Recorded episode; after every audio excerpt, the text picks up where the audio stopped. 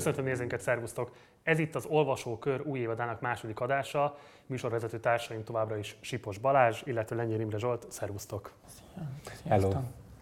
Volt így egy első adásunk, amiben elindítottuk ezt az új évadot, amelyben ezúttal nem konkrét köteteket, nem konkrét regényeket veszünk sorra, hanem olyan szövegeket, amelyek az irodalmi diskurzus Magyarországon meghatározták a 19. század végétől egészen majd így a 20. század végéig, ahogy haladunk előre az egyes szövegek kapcsán. Most ugye, amit olvasni fogunk, az kifejezetten 20. század elejé szövegek lesznek majd. A héten pont, amikor fölvesszük, egy újabb purpárlé robbant ki a magyar mocsár berkein belül. Ugye Demeter Szilárd adott egy interjút a Telexnek, ami kérdés, hogy most tendenciózusan lett összevágva vagy sem, szerintem nem. Demeter Szilárd nagyon tudatosan használta ezt a megszólási lehetőséget is, mint ahogy bármikor máskor, és ebben ugye többek között olyan kijelentésekre ragadtatta magát, hogy Partini Lajos legújabbkori prózája szar lenne, amire ugye beindult az ellenoldal mindenféle reakciókkal, eléggé ásottak a teljes diskurzus, ezt már így meg is állapítottuk, amikor itt beszélgettünk csak az adás felvétel előtt. Mi az, amit ti ebből leginkább kiemelnétek, vagy mi az, amit egyáltalán gondoltok erről megosztani, vagy elmondani a nézőinkkel, ha gondoltok bármit is erről? Nekem két dolog szúrt szemet. Az egyik az az, hogy a Demeter Szilárd retorikájából teljesen törlődött a, legalábbis ennek az interjúnak az erejéig teljesen törlődött a nemzeti eskedés. Nem nemzeti értékeket kért számon a parti nagyon, hanem úgymond esztétikai értékeket, bár azt nem tette világossá, hogy milyen típusú esztétikai értékek vagy normák alapján bírálja a parti nagy költészetét. De az teljesen világos volt, hogy nem, hogy nem egy ilyen ókonzervatív vagy álkonzervatív diskurzusból fogalmaz. Ez az egyik. A másik, ami sokkal riasztóbb és fontosabb ennél, az az, hogy, az az, hogy egy ilyen átökonomizált gazdasági érvelésbe torkolott a dolog, nevezetesen, hogy, hogy a, az adófizetők úgynevezett pénzével kezdte megindokolni, hogy miért volna szükséges, hogy csipkedje magát egy kicsit a költő, mint egy belengetve azt is, hogy, hogy ezeket a már megítélt támogatásokat vissza is lehetne vonni, hogyha Demeter Szilárd megítélése szerint nem megfelelően sáfárkodna Parti nagy a tehetségével, és így, és ezáltal az adófizetőknek a pénzével. Előtte az egyik poénomat, mert szerintem ez a egyik legfontosabb pontja az egész diskurzusnak, ami az Ignotus szöveg, amit fogunk majd most olvasni, pontosan majd beszélünk róla, szintén visszaköszön, és baromira izgalmasak ezek az analógiák, amik a száz év távlatával a két szöveg között, vagy a két megszólás pozícióval között húzhatóak. De Zsolt, te mit gondolsz erről az egész purpárléről? Azt hiszem, hogy tényleg nem, nem sok újdonságot jelentett. Ez egy, ez egy régi, régi téma, azt hiszem, vagy, vagy egy régi kettős beszéd ennek az egész diskurzusnak, ami ugye van egy, van egy iránya tényleg, a, a, ami a, az értelmiségi közönség felé irányul, aminek talán az a célja, hogy, hogy, hogy rosszul érezzük magunkat, ki azért, mert egyszerűen konkrétan támadja, ki azért, akár én például, mert, mert elképesztően reflektálatlan, a, vagy kibírhatatlanul eklektikus ez az egész gondolatrendszer, ami mögötte van, de azt hiszem, hogy régóta, régóta működik e ez a másik aspektus, ami, ami talán egy másik közönségnek szól, ami, aminek meg éppen ez a célja, hogy a, hogy a bizalmat rombolja az értelmiség felé. És... De ugye itt egyébként tényleg három olyan állítás van, amiről csak azért beszélünk, mert szerintem itt fog megérkezni a szövegeinkhez, és akkor egy kicsit talán segítjük a nézőinknek is az orientálódását. Ugye egyrészt volt ez a parti nagy prózájának leszarozása, már a legújabb korinak. Volt egy másik mondás, ami szerint a magyar irodalom 80%-át kukázni kellene, hogy ez pontosan mit jelentett, hogy a középiskolai vagy általános iskolai kurikulumból kéne kiszedni, vagy egyébként a könyvtárakat kellene szelektálni. Mindjárt mondjátok, hogy mit gondoltok erről. És akkor volt ez a harmadik, amit te vetettél föl, hogy így igen, ez a költség-haszon elemzés alapján e, rentábilis dolog-e a magyar irodalom, vagy sem.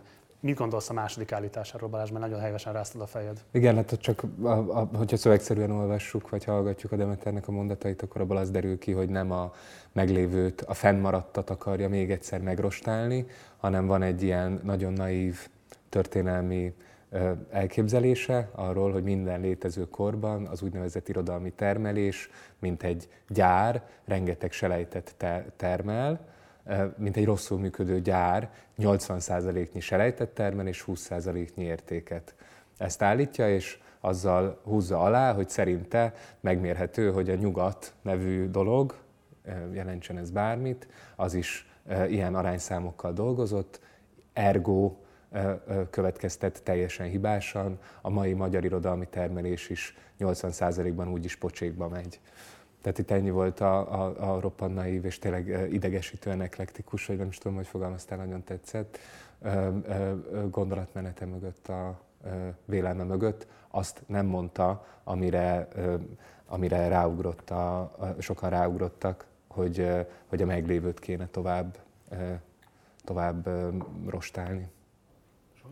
Mindazonáltal nagyon érdekes lenne meg, megnézni ezt a 80-20-as elkülönítést, tehát hogy ez azt hiszem... Hát igen, kéne látni Demeter Szilárd olvasmány is, tehát mit, mit ajánl ő Jó lenne, hogy, hogy, hogy akkor állítsa fel a két Igen. oszlopot, tehát ez, ez érdekes lenne, tehát ez akkor lenne miről, lenne miről beszélni, tehát nem tudom, tehát tényleg a, a nyugat esetében nem tudom, tehát hogy mi számít selejtnek, nyilván az, ami, hogyha az, az nem számít selejtnek, amit, amit a, hogy ezeket a szövegeket is visszakapcsolunk, tehát ami az egész, egész magyar közösség értékként fogja fel, akkor azt hiszem ez az arányszám ennél sokkal rosszabb lenne. Tehát azt hiszem, hogy, hogy tized százalékban lehetne mérni a nyugat terméséből, hogyha, hogyha darabszámra nézzük, hogyha azt, hogy nem tudom, tehát ez elbizonytalanodik az ember, ez, ez a legkevesebb, amit tudok mondani. Összességében szerintetek baja, hogyha egy állami intézmény vezető, mert valamilyen módon mégiscsak az irodalom intézmény rendszerének egy ilyen csúcs intézményét vezeti, azzal a véleményél, hogy szerinte valami szar, ami az irodalom berkeiben keletkezik ma Magyarországon. Talán az egész évadra vonatkozóan annyit lehetne előre utalni, hogy hasonló gesztusokra politikusok vagy állami tisztviselők részéről még bőven lesz példa. Sőt, hát már azt is föl lehet vetni, hogy itt a, a bőti szöveg az nem valami hasonlót csinál-e. Annyiban persze nem, hogy nem egy, egy, nem egy ennyire vezérpozícióban vagy pénzosztói pozícióban lévő figura fogalmazza meg az értékítéletét a magyar irodalomról. Tehát én csak annyit, annyit, annyit húznék alá, hogy itt egy elég, elég csúf, de jó régre visszamutató hagyományhoz kapcsolódik a Demeter Szilárd, amikor a politikai rangját arra használja föl, hogy esztétikai ítéleteket kiabáljon bele a nagyvilágba. Igen. Ez egy ne, mert, bocsánat, csak még annyit, hogy ez egy nehéz kérdés, hogy tényleg onnantól, hogy, a, hogy az állam mond valamit a művészetről, tehát hogy onnantól van egy jó megoldása ennek a, ennek a képletnek, tehát bármit, bármit mond, bármit mond, ez, ez nagyon, egy nagyon nehéz párosítás innentől. Na hát akkor nézzük meg, hogy honnan is ered többek között mondjuk például ez a diskurzus, és akkor forduljunk rá a mostani két szerzőknek a szövegeire, azoknak a nézőinknek, akik esetleg csak most csatlakoznának be, és nem nézték az első adást, a leírásban elérhető egy linken az összes szöveg, amit ebben az évadban olvasni fogunk, adásonként lebontva, tehát előre is el lehet ezeket olvasni, illetve visszamenőleg is meg lehet találni, tehát ezeket online elérhetővé tettük.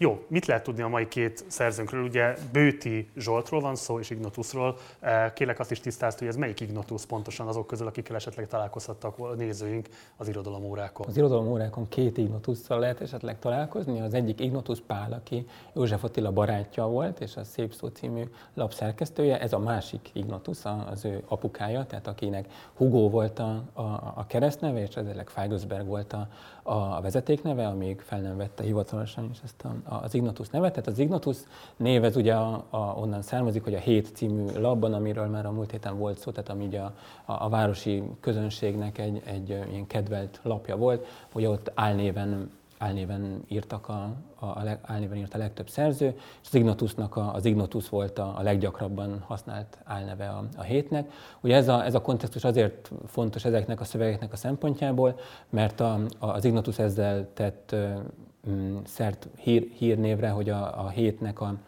az egyik legharciasabb ilyen vitázója volt, aki már az 1890-es években elég durva, sokszor viszonylag durva hangnemben támadta a, a, a azokat a figurákat, akik szerinte valamilyen hatalmi pozícióból mondtak valamilyen szerinte butaságot. Ugye ez általában az ilyen népies, konzervatív, hasonló irányzatú figurákat jelentette, tehát azokat, akik, akik a, a magyar liberalizmus vagy szabadelvűség területéről el, elkószáltak tehát ezekkel ilyen éles hangú szövegekben vette fel a harcot már a 90-es években.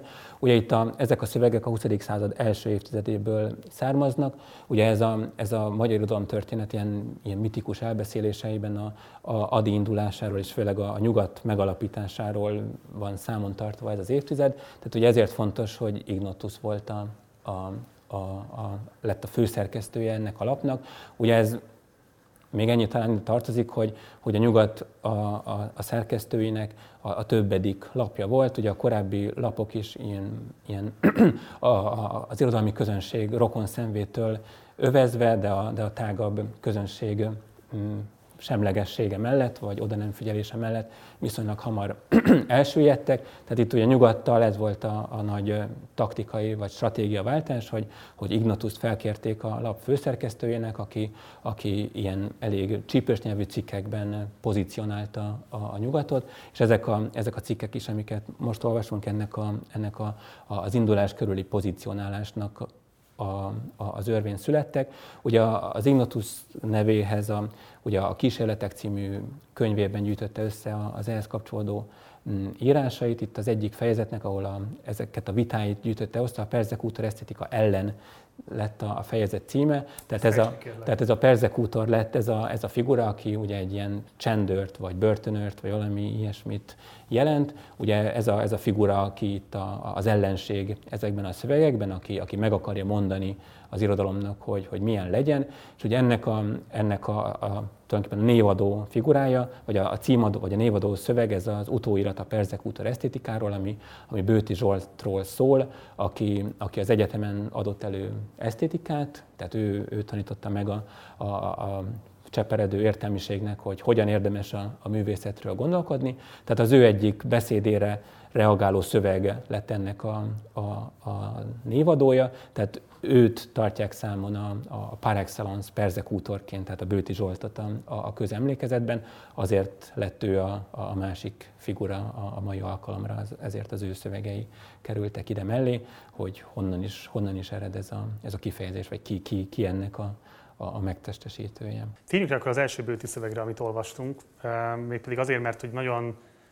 markáns állítást tesz arra vonatkozóan, hadd idézek belőle, az irodalom történet legfontosabb tárgyát, tehát az irodalmat oly elművek képezik, amelyek agykor alkalmasak vagy hivatottak voltak megjelenni egy egész nemzetnek, vagy legalább egy egész szellemi arisztokráciának az érdeklődését.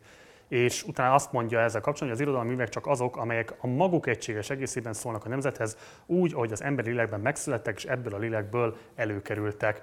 És aztán, amikor nagyon hosszan ír, és igazából a szöveg legvégén bontja csak ki, igazából milyen nemzeti virtust, vagy pontosabban értékeket tekint leginkább kifejeződésre alkalmasnak az irodalmi művekben, és itt nagyon érdekes a megfogalmazása, hadd olvassam még ezt föl. Itt azt írja, hogy az egyenes és nyílt fellépésnek, a szembeszálló bátorságnak az a rendkívül megbecsülése, amelyel nem csak a mai magyar nép lelkében, hanem ennek a léleknek a történeti folyamból megmaradt minden nyilatkozatában találkozunk, az egyéni erőnek csak szembeszálló egyenes mérkőzésében való érvényesülését, csak a nyílt, becsületes harcot tartja magához méltónak a magyar. A cselvetést, a furfangot, a fondorkodást megveti még akkor is, ha ez lenne győzelmének egyetlen útja. Az erkölcsi felfogásának ez a fontos mozzanata, kétségtelenül fai vonás. Én nem szoktam gyakran hallgatni a miniszterelnöknek a beszédeit, de nem ilyeneket szokott mondani, ez a furfang, eh, meg a másik. Ezek, hát szerintem halálosan izgalmas az egyébként, ahogyan ezt a biológiai érvelést, mi szerint itt egy fai lényegnek a kifejezésére lenne szükség, 908-ban használja, és ahogyan hozzátársítja azokat a virtus elemeket, amelyek ő azt gondolja, hogy egyedül, vagy az irodalomban igazából ezek azok a legfontosabb értékek, amiknek ki kell fejeződnie, és ez a szűrő, amin keresztül el lehet dönteni, mi az, ami az egész nemzethez képes szólni, és mi az, ami csak mondjuk a szakirodalom tárgykörébe esik.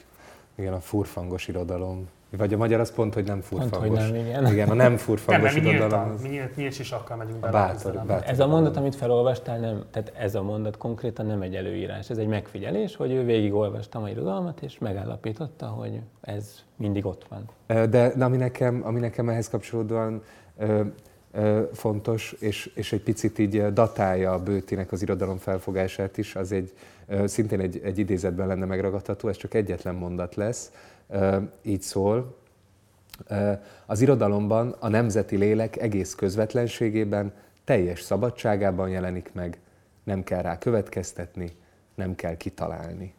És uh, itt két, én két dolgot emelnék ki, két dolog miatt mondom azt, hogy ez nagyon datálható, vagy hát, hogy mondjam, már 1908-ban elavult, azt hiszem. Az egyik az az, hogy, hogy lenne egy ilyen egészleges nemzeti lélek, amit semmiféle belső törés nem szabdalna, se politikai, se etnikai, se, stb. Ahogyan az Ignotus majd erre rá is mutat, hogy, hogy bizony ilyen egészleges lélek nincsen. A másik viszont az, hogy, hogy, hogy ezt nem is kell kitalálni. Ez, ez olyan különleges, és ez az, amire én nem, nem igazán találok magyarázatot, és érdekel, hogy nektek van-e, rá, van-e, van-e róla valami véleményetek, gondolatotok, hogy tulajdonképpen mi akkor az irodalom? Egy olyan médium, ami egy valahol uh, irodalom előttesen lebegő lelket, szellemiséget közvetít, meg, meg, megnyilatkozni enged, uh, de miért van rá szükség? Miért ráutalt a nemzet arra, hogyha a nemzet lelke erre a művészeti formára, hogyha ez a művészeti forma, az irodalom nevű, az pusztán csak őt, mint már eleve meglévőt megjeleníti, de nem találja őt ki. Nagyon nehéz megmondani, hogy tényleg az van-e, amit te mondasz Balázs, hogy itt van egy, van egy, egy meglévő dolog. Tehát ugye a másik szöveg, az irodalmi forradalmakról szóló szöveg, ugye végig arról beszél, hogy, hogy ez változik. Tehát, hogy, hogy magába veszi a kereszténységet, magába veszi a, a, a felvilágosodást, magába veszi a szabadkőművességet, mindent magába vesz, és, és ugye ilyen módon marad ugyanaz. Ugye, ugye azt mondja, hogy van valami, ami, ami ezt, a, ezt az összeset képes magába olvasni. Tehát, hogy van valami, ami, ami mindenre reagál, de, de mégis utána át is alakul. Tehát, de mit mondanál, ez a valami, ez az irodalom, vagy a lélek, a nemzeti lélek? Melyik veszi magába? Nem lehet. Tehát ez, ez a másik, hogy, hogy nagyon, tehát hogy ugye a, ez az, a, az előadása meg ezzel próbálja bevezetni az irodalmat, hogy, hogy azért lehet megszab, vagy azért lehet megtalálni magában az irodalomban a nemzeti lelket, amit máshol nem lehet, mert ugye az írók mindenkihez akarnak szólni, tehát hogy ez a mindenkihez szóló. Tehát, hogy itt, itt ugye ebből mintha az derül neki, hogy, hogy, hogy pont az ellenkező, mint amit mondasz, hogy, hogy ez nincs meg, hanem, hanem meg kell találnia az íróknak, hogy mi az, ami az adott pillanatban mindenkit képes rabulejteni, és hogy, hogy ha erre sikerül ráhangolódnia, akkor, akkor megvan a nemzeti lélek, de ugye ez kell, a, kell az írónak a, a, a kreativitása, tehát hogy nem, ez nem valami, ami, tehát ugye erről sokat beszél, hogy, hogy nem, minden, nem minden műalkotás egyforma értékű, meg nem minden prób- nem mindennek sikerül mindenkit megszólal, meg szólítania, tehát pro- problémás talán, nem? Igen, de van itt egy körbenforgó érvelés is azzal, hogy nem pusztán megszólítani akar mindenkit, vagy kell, hogy megszólítson mindenkit az író, hanem megszólaltatni is, hiszen az a nemzeti lélek a magyarul beszélő vagy magyar anyanyelvűeknek az összességéből tevődik össze, azt hiszem. Nem? Tehát nem, nem pusztán annyi, nem, nem, nem az a funkciója az irodalomnak, hogy a nemzeti lelket eljuttassa Kistarcsától Debrecenig és Nyíregyházától Győrig, hiszen a nemzeti lélek ott van mindenütt, mindenkiben, különben nem lenne nemzeti lélek.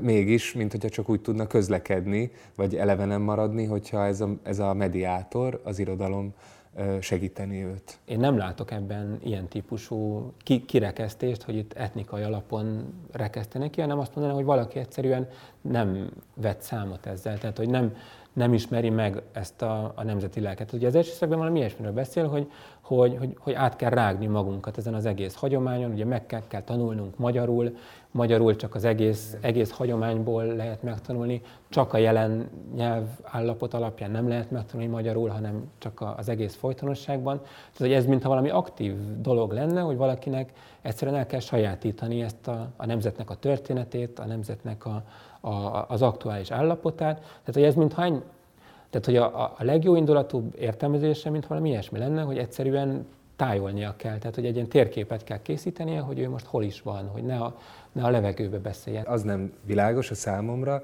hogy a közösséget kell -e kifejezni, vagy pedig a hagyományt. Mert uh, valóban, ahogyan te is mondod, arra enged következtetni a hosszabb szöveg, az irodalom történeti bevezetője, hogy, uh, hogy uh, ismerni kell a magyar kultúrát, annak, aki irodalmat csinál, és tulajdonképpen a magyar kultúra bizonyos fokig megfeleltethető a nemzeti lélekkel. A magyar kultúra az az elmúlt több száz évben felhalmozott írásos, főleg írásosan elgondolt emlék, és ezt kéne átszűrni a jelen számára, de ennyiben akkor annak a bizonyos nemzeti léleknek nincs közel kis tartsától Debrecenig és Nyíregyházától Győrig mindenkihez, uh-huh mert hogy nem ők hozták létre, sőt, maguktól nem is tudják olvasni, hanem ezek a kiválasztottak, a közvetítők, az írók azok, akik ezt a bizonyos nemzeti lelket a magyar nemzet 1908-ban állampolgáraihoz eljuttatja. Én szerintem az az izgalmas ebben a szövegben, hogy több, több szálból van összefonva. Tehát, tehát ha, csak a, ha csak a végét megnézi az ember, tehát ott elkezdi ezt a, ezt a pozitivista dolgot mondani, és akkor ugye ezt a fai, fai létrejövetelnek a történetét kezdi el tulajdonképpen mondani, tehát hogy ugye a, a természeti hatások valahogy megpróbálják, vagy befolyásolják az ember, és ugye létrejönnek egymástól elkülönülő fajok, a fajokon belül is a hegyen lakók másmilyenek, mint a síkon lakók, tehát hogy ugye van egy ilyen, van egy ilyen biológista apparátus a, a szövegben, és akkor eljutunk a végére, és akkor hirtelen kiderül, hogy de valójában a nyelv mindent felülír. Tehát, hogyha valaki, valaki elsajátít egy nyelvet, akkor onnantól egy másik fajnak válik tulajdonképpen a, a részévé. Tehát, hogy abban annyira összegyűlik a, a fai jelleg, hogy, hogy ezt felülírja a, a biológikumot. Tehát ez megint két olyan dolog, ami, ami ránézése nem, nem működik együtt. Tehát most el, el kellene dönteni, hogy most valaki tényleg ilyen biológista akar lenni, vagy, vagy romantikus akar lenni. De hogy itt szerintem pont ez az izgalmas a szövegben, hogy, hogy ilyen határokon van. És itt a, itt a, a, a nemzet szempontjából is szerintem nincs nincs eldöntve a szövegben, hogy ő ezt egy, egy aktívan létrehozandó valaminek gondolja, vagy egy, egy passzíva, passzíve már meglévő dolognak. Tehát ez a szövegen belül már hadd kapcsoljuk a Balázshoz, mert nekem, az a, nekem is az érdekes, hogy itt arról van szó, amit a Balázs is felvetett, hogy, hogy vannak az írók, akik a nemzeti nyelvnek olyan magas szintű professzionális használói, hogy ezen keresztül hozzá tudnak férni olyan lelki tartalmakhoz, amelyek kifejezik a nemzet egészének a legfontosabb virtusait, legfontosabb értékeit, és ők tudják ezt transformálni, közvetíteni az olvasóközönség felé, vagy pedig arról van szó, hogy ők olyan történet, tehát vagy, vagy pedig itt egy történetírási dolog van, hogy ők alkotják meg azokat a narratívákat, ők alkotják meg azokat a közös ö, sztorikat, amelyek a közösség egészét nemzetté teszik. Szerintem, szerintem erre még neki nincsen, ez még nincs az ő horizontján, hogy konstruálni lehetne a nemzet történelmét. Szerintem ez egy, ez egy későbbi gondolat, meg világviszonylatban is későbbi, meg magyar viszonylatban pláne, hogy, hogy, a, hogy a történelem ami minket összeköt egymással, az valójában tudományos normák szerinti konstrukció lenne, nem pedig valóság. Azt hiszem. De, közben, de bocsáss meg, közben ír egy a másik szövegében. A múlta való kapcsolat fenntartása, a történeti folytonosság megőrzése, a hagyománynak és benne a nemzeti léleknek éltető élete egyáltalán nem a maradiságot jelenti, és idézi ötvöst, azt mondja, hogy világköltő csak az lehetett, ki, egy, ki elébb egy nemzet költője volt. Tehát, mint hogyha itt lenne átjárás a különböző szintek között, tehát az, hogy egy nemzeti léleknek mi a sajátossága, az lehet, hogy sok szempontból lehet csereszabatos más nemzeteknek, vagy világnemzeteknek a ö, lelki tartalmaival is. Tehát, mint itt lenne egy olyan a nemzeteken túlmutató lelki lényeg, amely független attól, hogy egyébként most az ember magyar, vagy angol, vagy tök mindegy, hogy milyen nemzetiségű. Tehát, hogy erre próbál, erről próbál beszélni, hogy van valamilyen antropológiai, metafizikai lényeg, amely a nyelven keresztül megmutatkozik, és egyébként megmutatkozhat úgy is, hogy nem csak nemzeti nyelven keresztül, hanem más nemzetek nyelven keresztül is?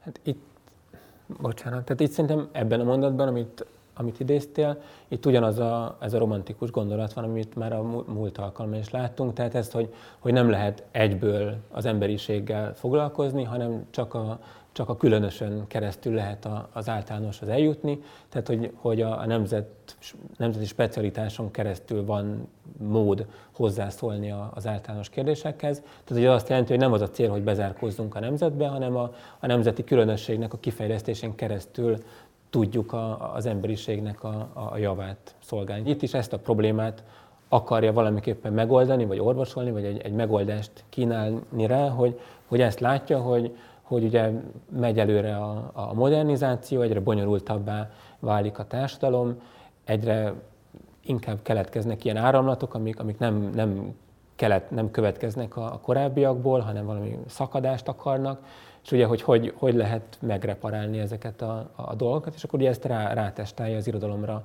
ezt a, ezt a, a feladatot, tehát, hogy, tehát hogy, hogy, hogy hogyan, hogyan lehet ezt megcsinálni, hogy nem, nem lépünk vissza egy, egy modernség előtti állapotba, tehát nem leszünk maradiak, tehát csak azért, hogy, hogy közösség maradhassunk nemzetiek, ne, ne adjuk fel a, a, a haladást, és mégis közösség tudjunk maradni, tehát mégis szót tudjunk egymással váltani, bárki Kistarcsától Budapestig és, és Nagyváradig, bárki bárkivel szót tudjon váltani, tehát hogy ez lesz az irodalom feladata, hogy, hogy ezt a közös alapot mégiscsak szerintem ez a jó szó, hogy megteremtsem. A te megítélésed szerint Ignotus mire az álláspontra helyezkedik, hogy igazából egy ilyen piacpárti fundamentalista alapról kezdi el kritizálni bizonyos értelemben bőtít magát is. Tehát ugye Ignotus ilyesmiket ír, hogy mennyire fontos a becsatlakozás azokba a gazdasági termelési folyamatokba, amelyek nélkül egyébként képtelenek is lennénk a szükségleteinket kielégíteni, tehát egészen zavarba ejtő ennyi év távlatában egy 908-ban megfogalmazott szövegben ennyire pregnánsan olvasni egy ilyen álláspontot. Meg akarja magyarázni, hogy mi az a szakadás, mi az a törés, mi az a modernizáció, amit a bőti vacaknak, elvetendőnek, ijesztőnek gondol. Hogy mi az az intellektualizáció, vagy mi az a modernizáció, amit, a, amit az Ignotus egy ünnepel, és ami ellen a bőti meg a maga szövegeit írja.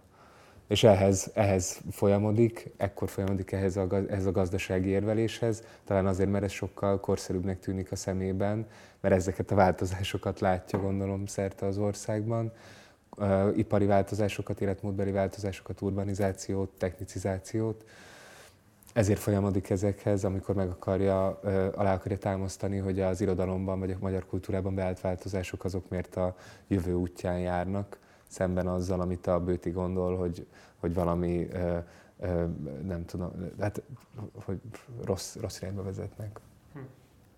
Igen, azt hiszem, hogy ez a, a, az alapmotiváció nyilván ez, hogy, hogy kell egy olyan nézőpont, ahonnan, ahonnan tényleg ez nagyon menőnek tűnik, ami, ami történik ebben az irodalomban, és, és ezt, a, ezt a nyelvet, nyelvet találja, hogy, hogy erre, erre hivatkozzon, hogy le fogunk maradni a világversenyben. Tehát ugye ez a, ugye ez a, ez a szövegekben a, a mindent ütő érv, hogy, hogy, hogy a világversenyben nehogy, nehogy lemaradjunk. Tehát ugye azt, tehát, hogy, ugye azt, hogy ünnepli, vagy, vagy mit csinál vele, ez, ezt nehéz megmondani a szöveg alapján, mert ugye ilyen megfogalmazásai vannak, hogy, hogy, hogy vállalni kell a kapitalista átalakulást annak minden következményével, ilyeneket mond a, a, a szövegben. Tehát, hogy nem azt mondja, hogy itt, itt minden nagyon szuper lesz, hanem, hanem hogy össze kell szorítani a fogainkat, és igenis modernizálódni kell, különben megeszik, megesz minket a fene. Értem ez a kérdés az ismerethiánya részéről, vagy pedig ilyen egyfajta naivitás, hogy ő ezt a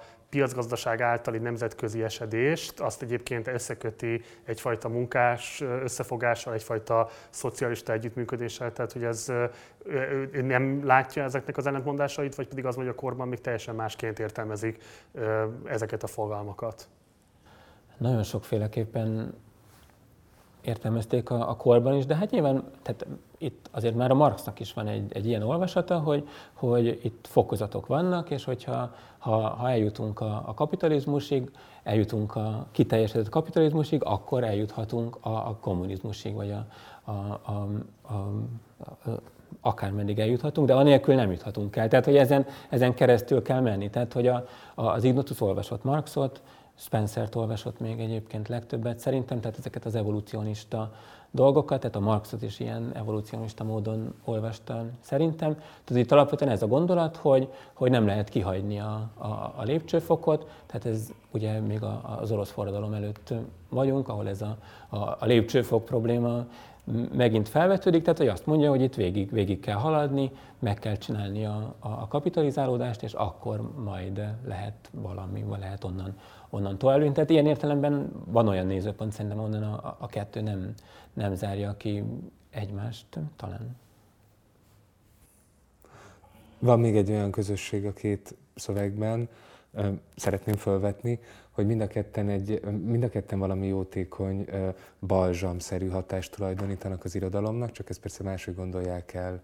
A bőti úgy, mint ami, mint ami az összes létező forradalmat, vagy úgynevezett szakadást valójában összeöltésként enged megértenünk. Tehát, hogy, hogy, a, hogy a történelmi Magyarország történelmi folytonossága és egységessége az sehol nem sérül, ezt szavatolja az irodalom. Az Ignotusnál pedig a kultúra jelenik meg úgy, mint ami a termelés viszontagságai és a kapitalizmusra való átállás ellen nyújt valamiféle védelmet. Tehát egyiküknél sem ennyi lehet egy ilyen közös, közös osztójuk, egyiküknél sem jelenik meg egy olyan kultúrafogalom, vagy pláne egy olyan irodalomfogalom, ami konfliktuózus lenne akár a világgal, társ, vagy a társadalmon belül, vagy, vagy a hagyományjal.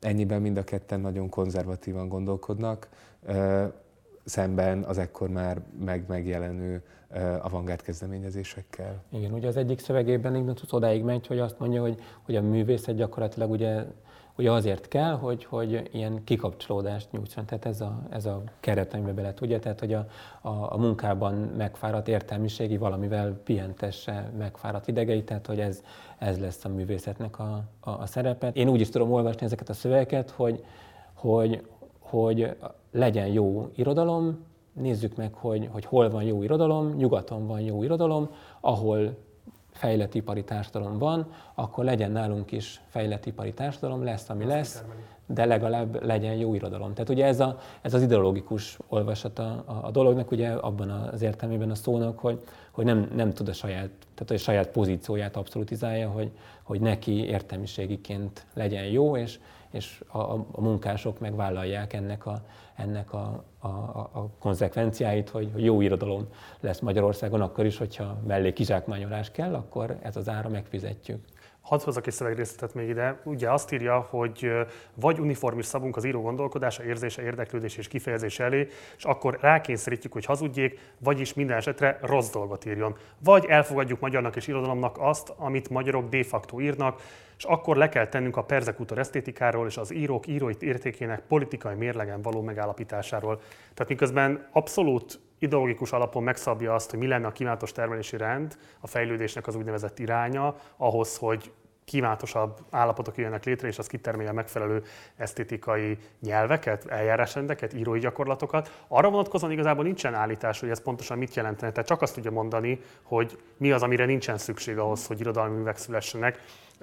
Hogyan lehet ezt az ellentmondást kezelni, és illetve esetleg későbbiekben reflektálta arra, hogy attól még, hogy a termelési viszonyok megváltoznak, attól még valamit kellene tudni mondani arról, hogy rendben van, de mégis, ha nem azt, akkor milyen más típusú irodalmat tartana kívánatosnak? Hát ezt szerintem megmondja, azt mondja lesz fair, tehát hogy, hogy hogy nem kell senkinek megmondani, majd a, a piac elintézi. Tehát, tehát hogy ne legyen, ne legyen egy olyan pozíció sem a, a, a társadalomban, ahonnan irányítják a termelést, hanem a, a termelés irányítsa saját magát. Tehát, hogy nagyjából ez a, ez a, ez a pozíciója hát alapvetően. Részint, részint pedig az, hogy az olvasók részéről alázatra int. A, a, ebben a nagyváradi szövegében többször is aláhúzza, hogy erre lenne szükség, hogy az írókat hogy az írók felé kíváncsian és alázatosan forduljanak olvasóik. Viszont ebben nekem az a nagyon érdekes, hogy mennyire veszélytelen dolognak fogja fel az irodalmat, vagy mennyire veszélytelen dolognak fogja fel az íróknak a tevékenységét, amennyiben nem föltételezi azt, hogy az írók akár ezt a termelési rendet megtámadnák az irodalommal, azt a termelési rendet, amelyet ő az irodalom létfeltételének tekint.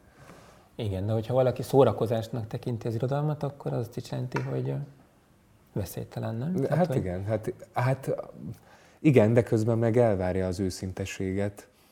Ugyanis a, már most az Ignotusról beszélünk, tehát a, a, ugyanennek a, a nagyváradi szövegének a végén amellett, hogy, hogy van ez a szórakoztatás retorika, amellett van egy ilyen romantikus retorika is arról, hogy a művész saját, saját maga kiáradó lényét, lelkét írja meg, uh-huh. és éppen ezért a művészetnek, a hiteles művészetnek az egyetlen feltétele az őszinteség.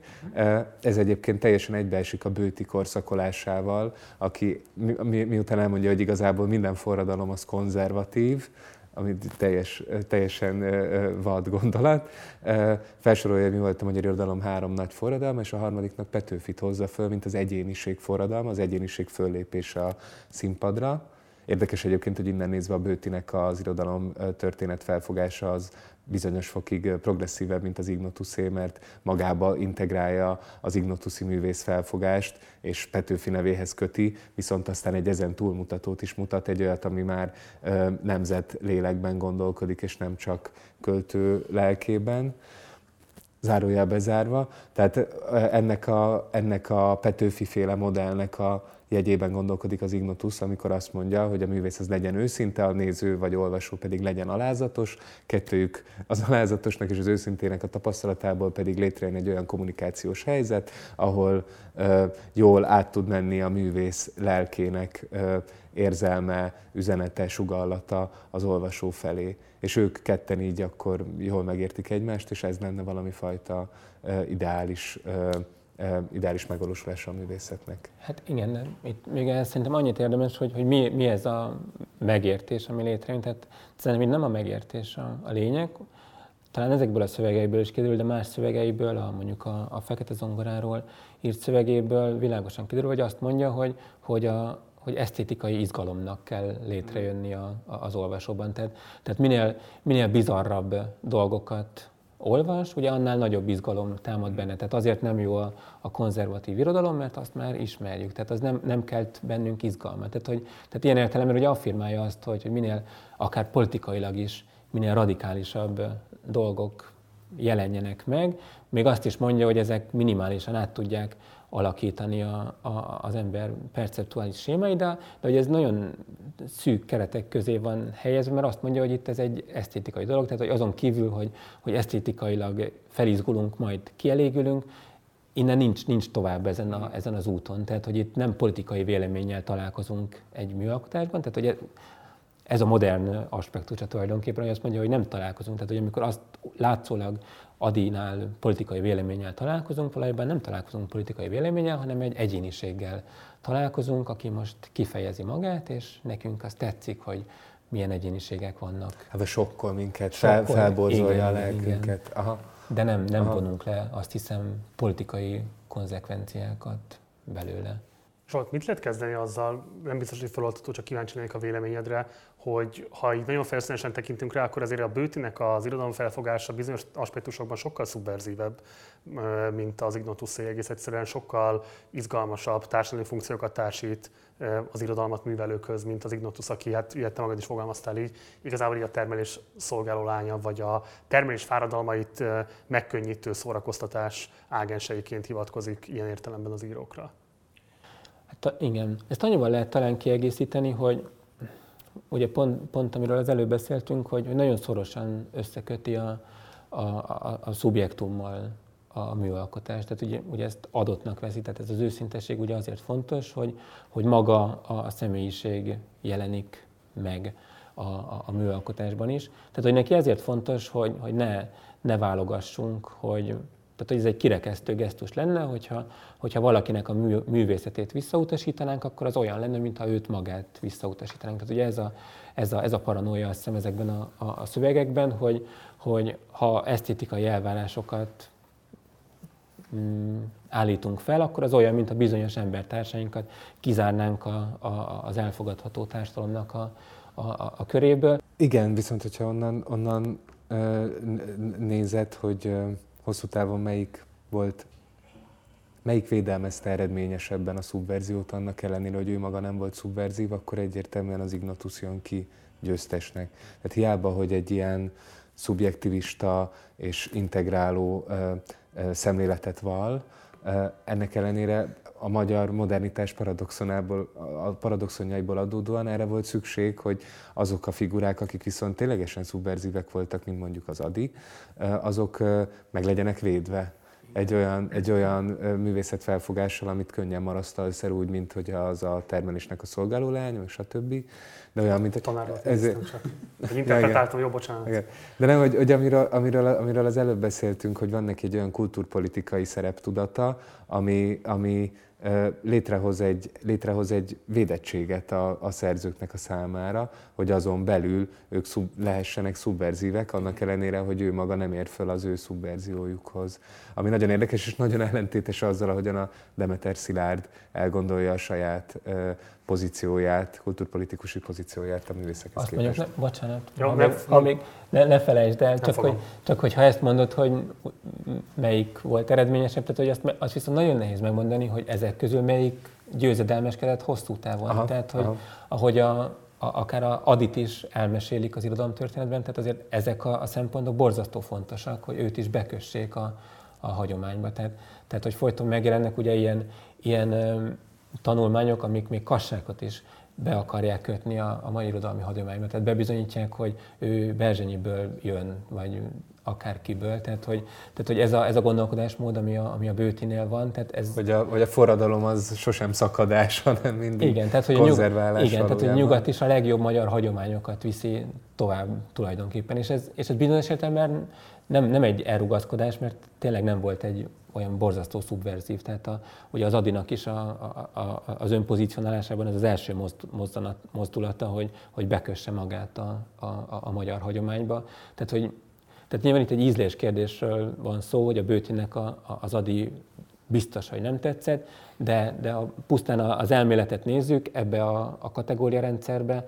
elég kényelmesen be lehet rakni az Adit is, mint a Petőfi utáni következő figurát, aki, aki számot vett a magyar hagyományjal, és, és be, begyökeresztett nyugatról jövő dolgokat, tehát és, és ez meg is történt a világháború után, tehát hogy ebbe a, ebbe a hagyományba simán be lehetett az adit rakni. Egyébként azt konkrétan tudjuk, hogy a költészet nem tetszett neki, vagy pedig inkább csak sejtjük, hogy az esetleges közéleti pozícióját próbálta a költészetén keresztül delegitimálni. Nem tudjuk. Tehát ezt a szöveget is megnézitek, nem mond semmi konkrétumot, nem mond neveket.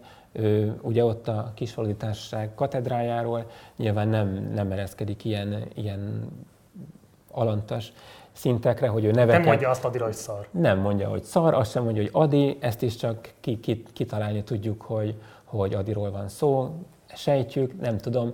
Balázs, egy kicsit blikfangosabb kérdésre kérlek, hogy azért válaszolj egy picit arra a beszélgetésre, amit a felvétel előtt folytattunk. A te megítélésed szerint melyik a, hát nem is kívánatosabb, nem tudom, magatartás? Nyíltan az irodalmi uralom pozíciójából kimondani azt valamiről, hogy szar, hogyha annak gondolja az illető, vagy pedig ez a fajta körülírása annak, hogy mi az, ami nem kívánatos tendencia az irodalomban, amit Bőti Zsolt gyakorol.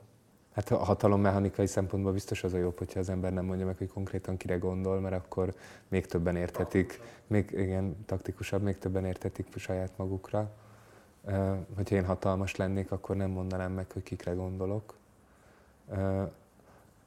Így lentről nézve pedig hát mindenhogy nagyon inspiráló, hogyha a hatalom jeleket ad arra vonatkozólag, hogy mi az, amit nem szeret, mert akkor tudjuk, hogy milyen irányba kell őt megdolgozni, vagy tám, milyen irányba lehet őt támadni. De ott ugye van, van mód szimpátia kampányt indítani a, a leszarozott szerzővel. Hát igen, igen, és hogyha nem hangzik el a név, akkor nehezebb, igen. Tendenciák mellé kiállni nehezebb, igen. Hát Idotus ügyesebben fogta ki a szeret a vitorlából, mint Parti Nagy Lajos harcos társai próbálták Demeter Szilárd vitorlájából. Én is azt hiszem, igen. Azt nézzük meg itt a beszélgetésnek, talán így a vége felé járunk, de ez egy nagyon fontos összefüggés, amit szerintem Ignotus és Demeter Szilárd között is egy párhuzamot vagy analógiát képez. Ugye pont az volt a harmadik szempont, amit felvetettél, hogy itt a, a, a hasznosulás, a megtérülés kérdése, hogyha a közforrásokból működik az irodalom, akkor mégis hol van ebből a, a társadalmi haszon. És az Ignotus nagyon élesen fogalmaz arról, hogy, hogy, hogy a szubvenció az mennyire kártékony dolog egyébként alapvetően mindenfajta irodalmi érték ellenébe megy. Konkrétan így fogalmaz, agrárius és kivált extenzíven agrárius országban pártolással és kitartottsággal erőltetni a művészi életet, épp oly kilátástalanság, mint az volna a Svájcban, erőnek erejével a tengerészetet akarnánk pártolni. Nagyon élesen ki kell az ellen, hogy bármifajta Tehát ugye ar- arról ír, hogy, hogy, hogy rendes kapitalistaként, hogy hát ugye kereslet kínálat, és hogy a keresletet akkor lehet növelni, hogyha majd az intelligencia szintje növekszik az országban, és akkor majd ez a kereslet meg fogja teremteni azt, hogy legyen kifejezetten piaci pozíció az irodalomnak, és lesz milyen szükségletet kielégíteni, mert úgy így teremtődik meg a, igazából az a társadalmi funkció, amit az irodalomnak be kell töltenie. Miért ennyire zavarba ejtő ennyi év távlatából olvasni ezt, és pláne Demeter Szilárd mondataival adott esetben felfedezni a vélt vagy valós azonosságokat. Annyiban egészíteném ki a terekapitulációdat, hogy, hogy az, az áll mögötte, hogy az iparosodással együtt egy, egy ilyen intellektualizálódás is megindult szerinte az országban, egy ilyen szellemi fejlődés, Úgyhogy nem pusztán, tehát ezek nem, nem, ilyen, nem ilyen alantas, elsődleges igények, amit ez, a, amit ez a kultúra szolgálni hivatott az ő interpretációjában, hanem valamilyen egyed vagy akár fajfejlődéssel kötődik össze. Tehát ami fontos, azt szerintem az, hogy maga Ignatius is zavarba jön ettől, amit, amit elmond ebben a szövegben. Tehát ugye ebből ez, ez következne, hogy, hogy hátra kell dőlni, és meg kell várni, amíg a, a, az iparosodás eljut arra a fokra, amíg lesz értelme irodalmat csinálni Magyarországon. Tehát, hogy akkor várjuk meg azt a néhány évtizedet, és addig ne, ne csináljunk irodalmat, mert nincs, nincs talaja a, a, a dolognak. Ugye ez lenne a logikus következtetés abból, mert, mert ebbe a szövegben is elmondja, hogy ennek még csak a csírái, épp csak elkezdődött ez a, ez a dolog, tehát hogy nagyon kicsi irodalmat lehet erre még, még alapozni. És ebben a másik szövegben, az író és közönségben ugye ott van, mint a, mint a, a nyugat főszerkesztője, és mégis valahogy valamit kell mondani erről, hogy miért, miért van ez a, ez a folyóirat 1909-ben, és miért nem csak 1919-ben fogják ezt elindítani, amikor remélhetőleg már eljut odáig az ipari termelés. És akkor ugye a, jó kapitalista, akiről eddig beszéltünk, hirtelen át, átvált egy, egy ilyen antikapitalistába, és erről, erről kezdi el győzködni a, a, a hallgatóságot, hogy, hogy butaság azt gondolni, hogy, hogy a, a műalkotás áru. Tehát ne gondoljátok, hogy a műalkotás áru, mert az ugye nem, nem, úgy, nem úgy készül, mint a piacra szánt termék, hogy, hogy, megprób- hogy megpróbálják a, a, a közönségnek az igényét, hanem, hanem ugye ott csak a, a, a szerzőnek a, a, a, az egyéniségéből jöhet ki a dolog. Igen, és akkor ugye ide jut ki, hogy, hogy ne, ne, viselkedjetek, ne viselkedjetek fogyasztóként, hanem, hanem adjátok le a pénzt, és, és fogadjátok el, amit kaptok, akkor is, ha nem tetszik nektek, akkor is, ha teljesen mást szeretnétek, akkor is adjátok a pénzeteket a, a nyugatnak, mert itt ugye a másik irányba, itt a másik irányba megy a, a gondolatmenet, azt mondja, hogy ez fogja elősegíteni ezt a kapitalizálást, és ugye itt ez, a, ez az útvonal van, hogy, hogy, hogy ne, akkor nem zárjuk ki ezeket a rétegeket, ők is ők is otthon fogják érezni magunkat, tehát amiről az első szövegben beszél, hogy, hogy ezek a, az újfajta kapitalista termelést végezni képes rétegek, ők is megtalálják a reprezentációjukat az irodalomban, és lelkesen fognak bekapcsolódni a, a magyar nemzet modernizálásába. Tehát ez a, ez a másik irányba megy, és valóban ugyanoda, ugyanoda lyukat ki, de, de tényleg egy borzasztó nagy ellentmondás van szerintem. A... De én nem érzem ennyire vadkapitalistának, mint ahogyan ti beállítjátok. Én azt érzem, hogy nem a, nem a tőke felhalmozás a célja, hogy nem az, a, nem, nem, nem az vezeti hogy biztos ez is vezeti, hogy előfizetőket kerítsen a nyugatnak a számára, de azért érzem döntőnek ezt az evolucionista sémát, ami az egész mögött ott áll, mert ezzel éppen, hogy a tőkés termelésnek a logikájából vonja ki és helyezi egy másfajta fejlődésnek a síkjára a kultúra igényét. Ezt érzem, biologista, meg evolucionista, meg mindenféle naivitás hatja át, de azt mondja, hogy, hogy, hogy amikor az emberiség, vagy egy-egy ország, vagy egy-egy nemzet eléri, eléri a fejlődésnek az iparosodással járó szakaszát, onnantól ha tetszik, ha nem tetszik, éhes lesz a művészetre szüksége lesz a művészetre, és teljesen mindegy, hogy ezt a piac szolgáltatja neki vagy sem. Ott nem is beszél arról, hogy ehhez most akkor kellenek ilyen piacon megjelenő szereplők, mint könyvkiadók vagy folyóiratok vagy sem, hanem az a lényeg, hogy legyenek művészek, akik előállítanak valamit, ami eljut azokhoz, akikben meg igény, ugyanolyan igény van erre a valamire, mint a kenyérre meg a vízre. Ezt mondja, ez, ez nagyon sok sebből vérzik természetesen, csak, csak hát ez, azért ez nem egy, nem egy echte kapitalista érvelés. A művészet felfogása. Tehát én, én azért fogadtam el ezt, a, vagy azért mondtam ezt, mert tehát az evolúcionizmusának meg ez is része, hogy azt viszont teljesen dialektikátlan módon elfogadja, hogy, hogy Magyarországon kapitalizmusnak kell lennie lehetőleg holnaptól minél teljesebb mértékben. Hát nem azt mondja, de nem azt mondja, hogy kapitalizmus, hanem hogy ipari társadalomnak. Ezt mondja. Ez itt nagyon fontos, uh, itt a kettő közti különbség. Szerintem nem, is író, nem íródik le. Hát, hogy az iparosítást a szocialisztikus uh, társadalmakban is el tudjuk képzelni, láttunk rá példát is. Én úgy emlékszem, hogy nem íródik le egyik Ignatus szövegben sem az, hogy, hogy tőkés árutermelő társadalomra van szükség, hanem azt mondja, hogy De technicizációra van. Tőkével. A tőkéről ír egyébként, Tőke, igen. igen. Meg azért alapvetően kereslet és kínálat alapon képzeli ezt az egészet. Tehát ugye pont itt Bicsak meg szerintem egyébként a logikája, amikor elírja azt, hogy a, a Varga a cipőt úgy készíti el, hogy milyen keresleti opciók érkeznek be hozzá, de hogy a költészetnek pont, hogy nem a keresletet kell kiszolgálni, hiszen az ellentétes lenne az ő belső működés logikájával, ami teljesen ellentmondás, hiszen nyilvánvalóan miért lenne, akár a cipésznek is a belső logikájával ellentétes az, hogy a keresletet próbálja meg kiszolgálni. Kiszolgálja a saját maga kínálatával azt, amit azt gondolja, hogy szükséges lenne másoknak egyébként keresletként megfogalmazniuk, de ideig már nem jut el. Hát ezt nem tudom. Miért, miért kéne, lehet, hogy ez messzire vezet, de miért, miért juthatna ide el a cipész? Vannak egyébként olyan, nem tudom én, cipészek, akik egyéb nem föltétlenül azt nézik, hogy most te milyen cipőre látsz szükséget, nézve a különböző nem tudom, divat kifutókat és hát a többiket, hanem hát azt mondják, hogy ez a cipő hordjad. Igen, igen, igen. igen. De igen, hogy nem tud a divat, hogy nem hozza be ebbe az analógiába a divatot. Nem, azt nem, hozzá, nem, azt nem tudja elképzelni, az az emancipatorikus gondolat hiányzik tőle, hogy a cipész is lehet ugyanúgy alkotó ember, mint a költő. igen. igen, persze. De hát a, azért a, a mai mai beszédmód, és szerintem amiről te beszélsz, tehát azért könnyen rájár az ember szája, hogy ezt a, a művészet területére utalja ezt a fajta cipőkészítést, amiről, amiről te beszélsz. Vagy iparművészet legalábbis, igen. igen.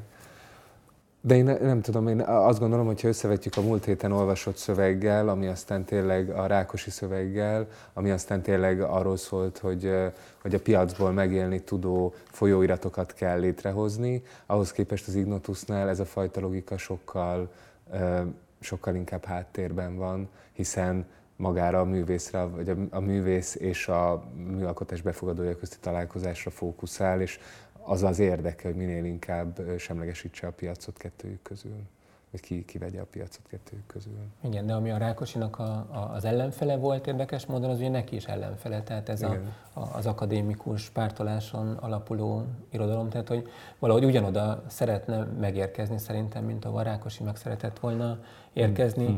És csak ugye ezt a ezt az utat látja sokkal kevésbé kikövezetnek talán. De mit gondolsz, itt hogyan, per, mennyire percipiálja máshogyan a, az Ignotus a saját sztárjait, az Adit, a Móricot, a, talán a Kosztorányit is már nem tudom, mennyire percipiálja őket máshogy, mint ahogyan a Rákosi láthatta az ő saját sztárjait, akár a színpadiakat, akár a menő publicistáit. Biztos, hogy máshogy percipiálja. Hát ha, ha, ha ez egy nyugodt öntudattal gondolna arra, hogy ők ők annyira jók, hogy meg fogják hódítani a közönséget, akkor, akkor nem kezdene bele ebbe a retorikai svéd csavarba, hogy akkor is fogadjátok el őket, hogyha, hogyha nem tetszik nektek, meg lehet, hogy nem ők a legjobbak a, a világirodalomban.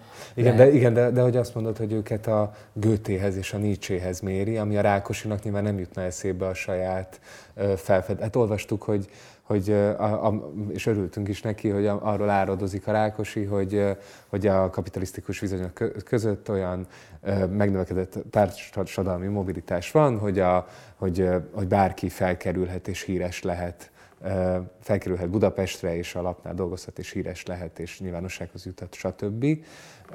De ez nyilván egy másfajta, másfajta figura van itt ünnepelve, mint akiket az Ignotus kultúrtörténeti jelentőséggel ruház föl, hogyha jól veszem ki a szavaidból. A kultúrtörténeti jelentőség potenciájával ruház föl, mint mondjuk az Adit. Vagy azt mondja, hogy meg lehet, hogy nem lesz belőlük világirodalmi ö, ö, fenomén, de lehet, hogy az lesz belőlük. És ez a, ez a potencia, ez a lehetőség a Rákosinál nem merül fel, vagy nem is lényeges, mert ott, ott sztárokat vagy celebeket kell előállítani, ha jól értem. Vagy nagyon be, anakronisztikusak ezek a kategóriák? A kategóriák biztos, hogy nem, csak gondolkozom, hogy, hogy Ignatus mit akar előállítani. Tehát, hogy ugye azért, azért nehéz megmondani, mert ugye itt ebben a szövegben egy lapot kell eladnia, és ugye ez a, ugye a termék a, a lap az összes szerzőivel, tehát a kisebbek és a, és a nagyobbak egyaránt, tehát, az, mm-hmm. tehát, tehát ilyen szempontból van más szinten a, a, a dolog egy kicsit, de hogy ilyen szempontból én nem látom a, a, az éles különbséget, tehát nem azt mondja, uh-huh. hogy, nem azt mondja, hogy itt van, itt van Adi Endre, aki, aki egy, egy világirodalmi nagyság, vagy, vagy más, más mm, sínre helyezi az irodalmat, és, és nem tudom, vannak még valakik, hanem, hanem ő is a, a, az összeset azt mondja, hogy, hogy érdemesek a figyelmetekre, mert mindannyian őszinték. Tehát, hogy ez nem, nem, nem sokkal vagyunk máshol, mint a, mint a Rákosi Jenő. Jó, jó szándékú és, és, és törekvő, nem tudom, kubikus regényíróinál, tehát ennyit, tud, ennyit mond róluk, hogy őszinték. És bocs, ezek kubikus regényírók, és egyáltalán amikor a lektűr irodalom, tehát erre hogyan reagál Ignatus? Mert ugye amit itt bejelent igényként, hogy olyan nagy és költséges van, mint a művészet nem lehet pártolni, mert nincs az a pénz a világon, melynek fölöslege állandóan futná arra, ami, ha még oly szép is, fölösleges ottól nincs rá igazi szükség. Tehát, hogy a szükségnek ez a túlhangsúlyozása és az ebből való levezetése annak, hogy miért volna szükséges egyébként irodalom művelésére, hogy ez hogyan hat a korviszonyai között? Úgy értem, biztos, hogy voltak azért, tehát nyilván nem a nyugat volt a legolvasottabb irodalmi folyóirat, ezt pontosan tudjuk. Más folyóiratok valószínűleg sokkal olvasottabbak voltak. Ezekhez milyen viszonyt alakított ki, vagy milyen viszonya volt az én értelmet minőségelvűséghez? Ez egy nehéz kérdés. Ugye szerintem onnan, onnan lehet valamit sejteni erről, hogy ugye ebben az Író és Közönség című szövegében ugye azok, azokról beszél, akiknek a figyelmét most a, ezek a kanonizált szerzők és a, az akadémiák által mm, nyomatott szerzők kötik le. Tehát hogy, tehát, hogy ez derül ki ebből a szövegből számomra, hogy ezt, a, ezt az alközönséget tartja megszólíthatónak egyáltalán. Tehát, hogy ez, ez ugye, ha belegondolunk, akkor az a, az a kis része a közönségnek, akik, akik nem váltak fogyasztóvá, tehát nem a, nem, nem a lektűrt fogyasztják, nem a, nem a bulvár színházból kulturálódnak, nem a, nem a világirodalom aktuális divattermékeit fogyasztják, hanem mégis ugye ezeket a szimbolikus értékeket követik valamiképpen, ami itt a, a, a, a nemzeti nimbuszhoz kapcsolódik ebben a, ebben a korban. Tehát, hogy én ebből a, ebből a negatív utalásból következtetek arra, hogy, hogy ezt a fajta közönséget ő eleve jelen körülmények között elveszettnek ítéli. Tehát, hogy nem, nem gondolja azt, hogy, hogy itt a, a nyugatot a, a nagy közönség számára lehetne, hanem ennyit tud csinálni, hogy ezzel a, a perzekútoroknak a, a támadásával azt, a, azt az elit közönséget, akit most a kisfordításság meg az akadémia lekötött a, a maga számára, azt átterelni a, a, a nyugathoz, és bízni abban, hogy a, a kapitalista fejlődés, vagy az ipari fejlődés majd többeket fel, feldob erre a, szintre, ahol, ahol be lehet őket kapcsolni ebbe a, ebbe a, a, a közönségbe, de nem, nem gondolom. Tehát, hogy én az, az Ignatus más, más szövegei alapján, a, főleg a, a 90-es években, tehát hogy ő, ő abszolút ahhoz a, a, az irányzathoz tartozott, aki a, a Rákosi Jenőnek a, a, az optimizmusát egyáltalán nem osztotta, tehát ő ezt a, a magyar kultúra katasztrófájának gondolta, hogy a, a, a közönség igény kiszolgálása lett a, a, a mérvadó a, a magyar kultúrában, mert azt gondolta, hogy ez megöl minden értelmes kezdeményezést. Jó, Zsolt, kérlek mondani, hogy hogyan, hogyan megyünk tovább, és mi lesz a következő, kik lesznek a következő szerzők, akiket olvasunk, és milyen szöveget fogunk tőlük olvasni? Oké. Okay. Ugye a, az eddigi két alkalommal, ugye ha, ha volt is ebben vita, de mégis olyan figurákkal találkoztunk, akik elég lelkesek voltak a kapitalista liberális átalakulás irányába. A jövő héten két olyan figura lesz, aki, akikben erős diszkomfort volt ebben a, ezzel a, az átalakulással kapcsolatban. Tehát Lukás György, a fiatal Lukás György lesz a, a, az egyik, és Szabó Dezső a másik, tehát maradunk a, a 20. század elején, és ennek, a, ennek két változatát tudjuk talán megnézni, hogy miért tűnhetett már a, a korban mélyen problematikusnak ez a típusú átalakulás, amit ezek a szerzők is propagáltak talán. Fú, ez barom izgalmas hangzik, és egyébként kiváló a szerzőpárosítás előre is azt gondolom. Jó, Köszönöm szépen, hogy itt voltatok, nektek pedig köszönöm szépen a figyelmet, hogy elmondtam az adás legelején, a szövegeket el tudjátok érni a leírásban, nem csak a mostaniakat, a korábbiakat, hanem a jövőbenieket is, úgyhogy olvassátok el őket, csatlakozatok be az olvasókörbe. Minden hónapban mostantól jelentkezzünk egészen az évad végéig, úgyhogy köszönöm szépen munkatársaim nevében is a megtisztelő figyelmeteket. Mindenképpen iratkozzatok fel a csatornára, ha még nem tettétek volna meg, illetve van bármilyen kérdésetek vagy észrevételetek az elhangzottakkal kapcsolatban, akkor pedig a komment szekcióban tudtok nekünk visszajelzést küldeni. Hamarosan találkozunk, köszönjük egyszer a figyelmet, ciao.